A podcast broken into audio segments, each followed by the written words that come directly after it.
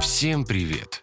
Вы слушаете пятый эпизод подкаст-сериала GQ «А какой ты фетишист?», в котором я рассказываю о необычных увлечениях и пристрастиях людей.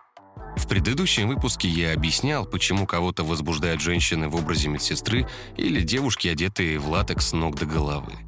В новой серии я снова порассуждаю о необычных и странных фетишах, которые сложно понять.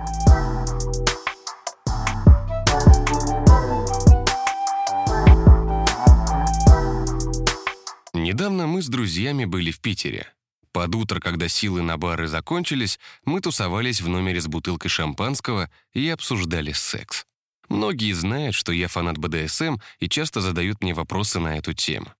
Мы стали обсуждать порно с доминированием и причинением боли. И я сказал, что в целом смотрю только такие фильмы для взрослых, потому что другие сюжеты меня не заводят.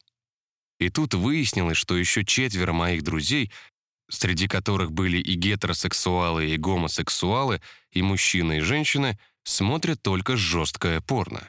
Например, все единогласно зашлись в том, что любят фильмы для взрослых с имитацией изнасилования и крайне этого стесняются, и считают, что это ненормально.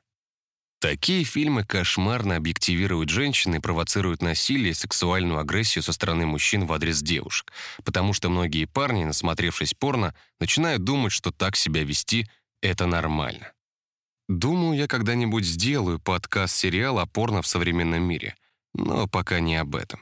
Почему людям так нравится агрессия? Почему многих заводит боль и ощущение подчинения? Понятно, что есть люди, для которых БДСМ — это образ жизни. Они перманентно находятся в состоянии доминант и сабмиссив, ходят на работу, когда партнер разрешает, одеваются так, как он скажет, моют посуду и полы, если дают такой приказ, и так далее. Для таких людей БДСМ — это не про секс, а про состояние души. Одни хотят постоянно кем-то управлять и кого-то контролировать, другие веряют свою жизнь партнеру и жаждут быть рабами.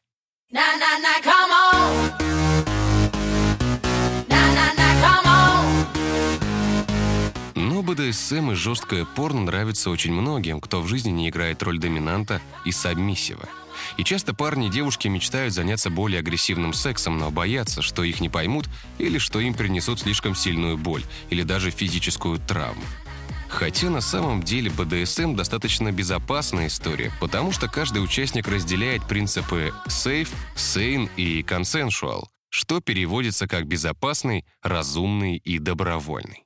То есть, прежде чем заняться сексом с элементами насилия, принуждения и агрессии, партнеры договариваются обо всех условиях и стоп-слове. Например, я ненавижу, когда меня душат. И всегда говорю об этом сразу же. Кто-то не хочет, чтобы его даже слегка били по лицу. Кому-то не нравятся игры с огнем и свечками. Все подобные правила обговариваются до полового акта и зачастую даже оформляются в виде письменного договора, который есть у всех участвующих сторон. Если партнер нарушает условия и делает то, что было запрещено, значит, это уже не добровольный секс. За половой акт без согласия во многих европейских странах и в США уже вполне себе сажают в тюрьму. Так что доминанты охотно уважают границы сабмиссивов и слушаются стоп-слова. Агрессия и элементы наказания или принуждения присутствуют в сексе сотни лет. В Древней Греции взрослые мужчины пороли маленьких голых мальчиков, и это красочно описано в литературе. Наскальная живопись внутри пещеры Томба де ла Фустигациона демонстрирует, как в VI веке до нашей эры двое мужчин бьют женщину палкой и рукой во время секса. Камасутра, созданная в третьем веке нашей эры, предлагает во время полового акта бить партнера тыльной части руки, согнутой ладонью, кулаком и распрямленной ладонью по плечам, голове, груди, спине и бокам. В XVIII веке о мазохизме и садизме в сексе стали рассказывать английские и французские писатели, в частности, Маркиз де Сад, по имени которого и было придумано слово «садизм».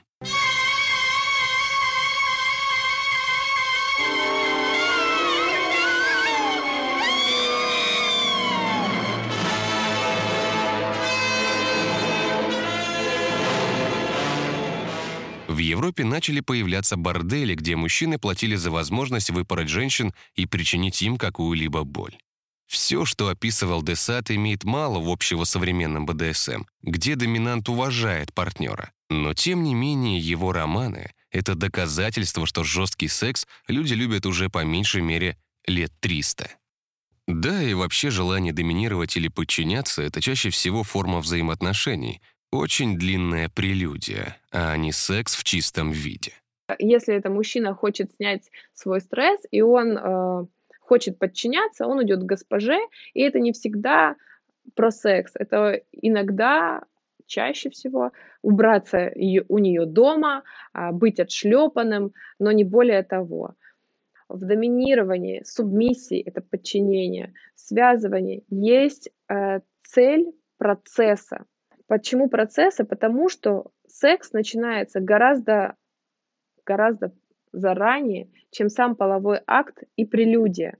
А, потому что вы знаете, допустим, у вас есть договоренность, что а, каждый четверг 13 числа у вас состоится сессия или встреча, это по-разному называют, или свидание.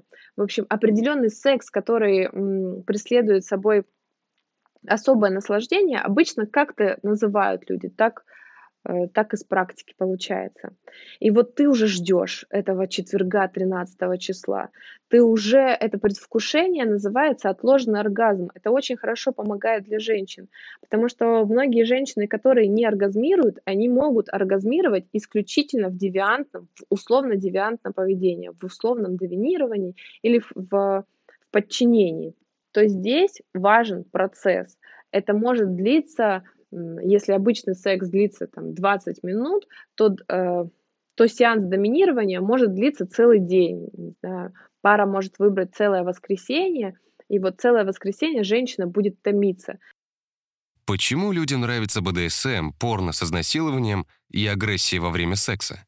Уточню, что роль доминанта, который контролирует и причиняет боль, чаще всего выбирает мужчина. Например, в США был проведен опрос, в рамках которого выяснилось, что 71% гетеросексуальных мужчин хотели бы быть доминантами. Поэтому многие в обществе считают, что дело в инстинктах. Мол, мужчина же воин, гладиатор, боец, поэтому ему нужны агрессия, адреналин, чувство победы. У каждого мужчины, абсолютно у каждого мужчины, есть бессознательная агрессия на женщин. Почему она появляется? Потому что она закладывается очень рано в детстве, потому что, с одной стороны, мама это что-то теплое, мягкое, самое родное, самое любимое. А с другой стороны, мама это узурпаторша, которая э, в какой-то момент забирает свою грудь и вообще заставляет сидеть ровно, есть уже ложкой, какие-то ограничения выставляет. Поэтому мама это не только оплот любви, это еще и узурпаторша. И поэтому эта агрессия копится в, молод... в мальчиках, а потом уже и в мужчинах. А, но кто-то может снять эту агрессию шлепками, а кто, кому-то приходится снимать эту агрессию в БДСМ. В то же время по результатам того же опроса 90% женщин с гетеросексуальной ориентацией не против быть в подчинении. Им нравится испытывать страх, получать изрядную долю адреналина, подвергать себя контролируемой опасности и сталкиваться с болью в умеренных масштабах. Девушкам нравится, когда их подвижность ограничивают, когда им диктуют, что делать, когда их унижают. А, в доминировании получается около 14-15 ритуалов, это могут быть шлепки по ягодицам, это может быть э, грязные слова в уши партнерши, это могут быть, а, это могут быть э, разрыва... Э, раздирание, разрывание одежды на партнерше, трусики ее. Это может быть заклеивание рта повязкой, связывание. Это может быть вибратор в анальное отверстие. Это может быть легкая асфикция, то есть небольшое придушивание. Это часто кунилингус без оргазма, то есть, молод... то есть партнер очень долго томит партнершу, в результате чего она получает прекрасный качественный оргазм.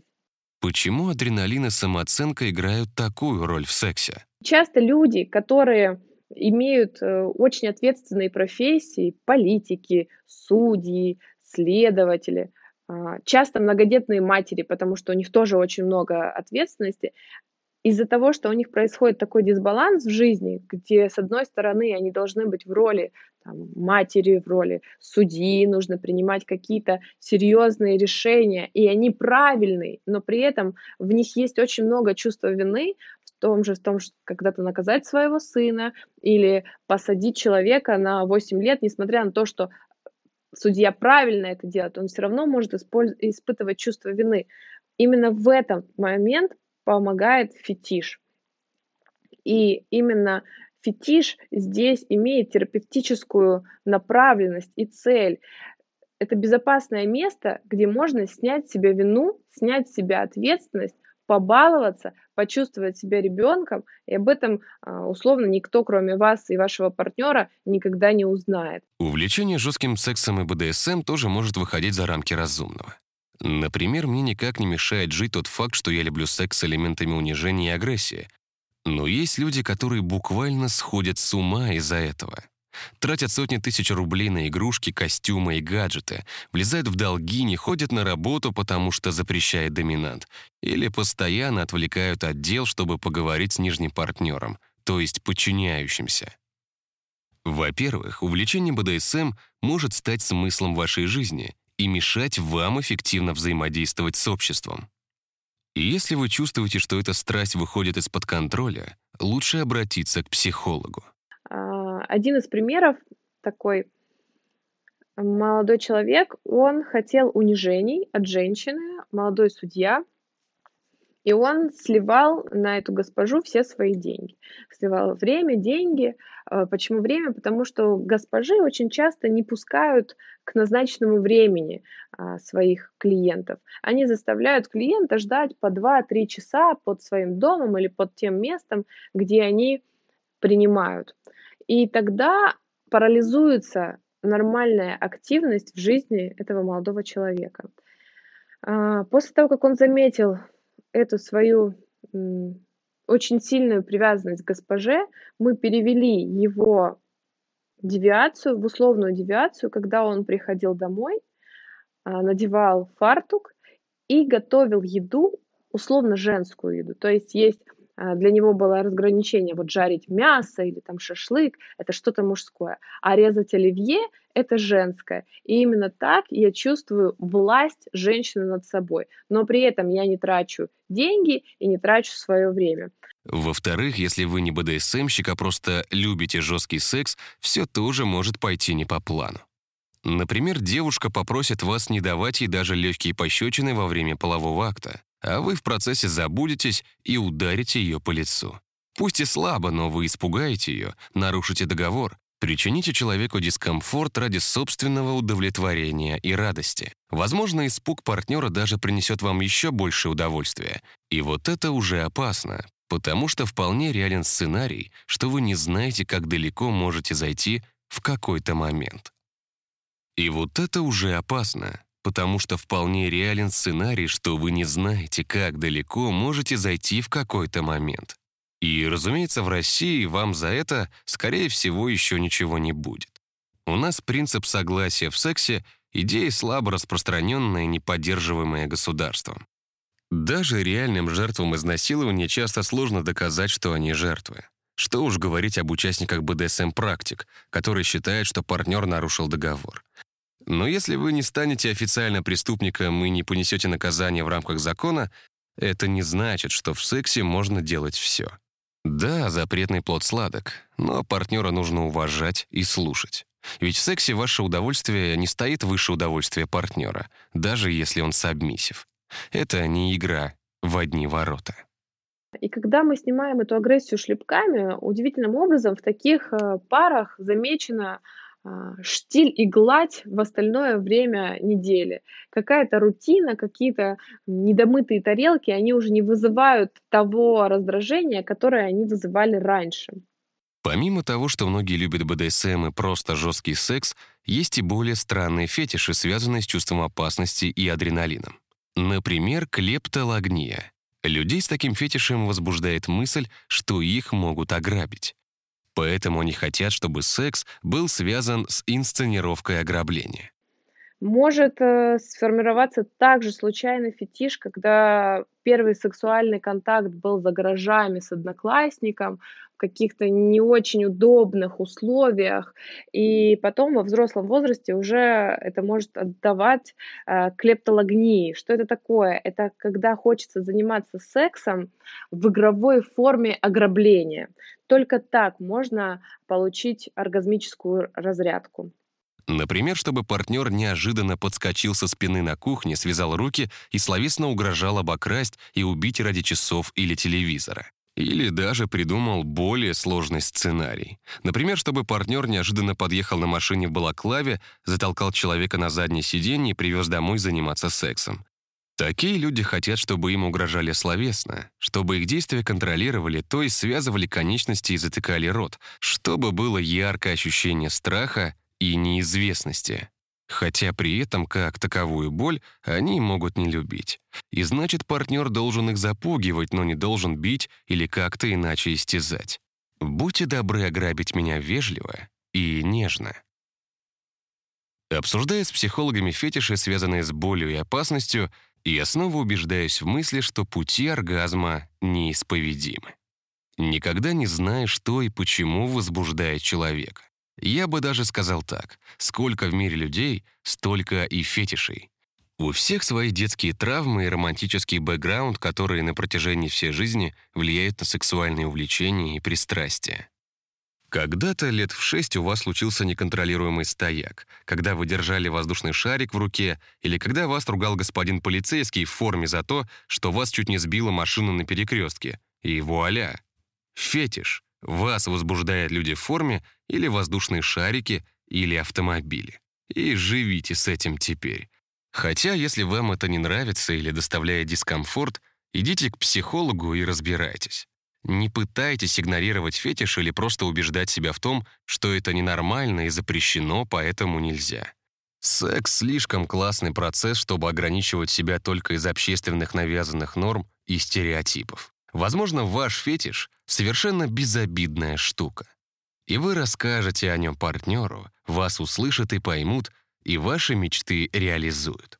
И жизнь заиграет совершенно новыми красками.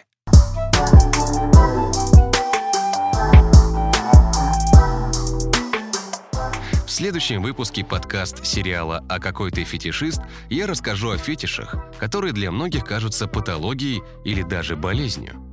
В эпизоде прозвучат такие страшные слова, как кандулизизм, сомнофилия, бакчейзинг и воророфилия, поэтому без армии Хаммера не обойдется. Я расскажу, насколько странные фантазии и увлечения бывают у людей, и вместе со специалистами объясню, почему далеко не всегда это патология или реальное извращение. Так что ждите новый выпуск и не бойтесь своих желаний. Ведь фетишист тоже человек – а значит, это звучит гордо.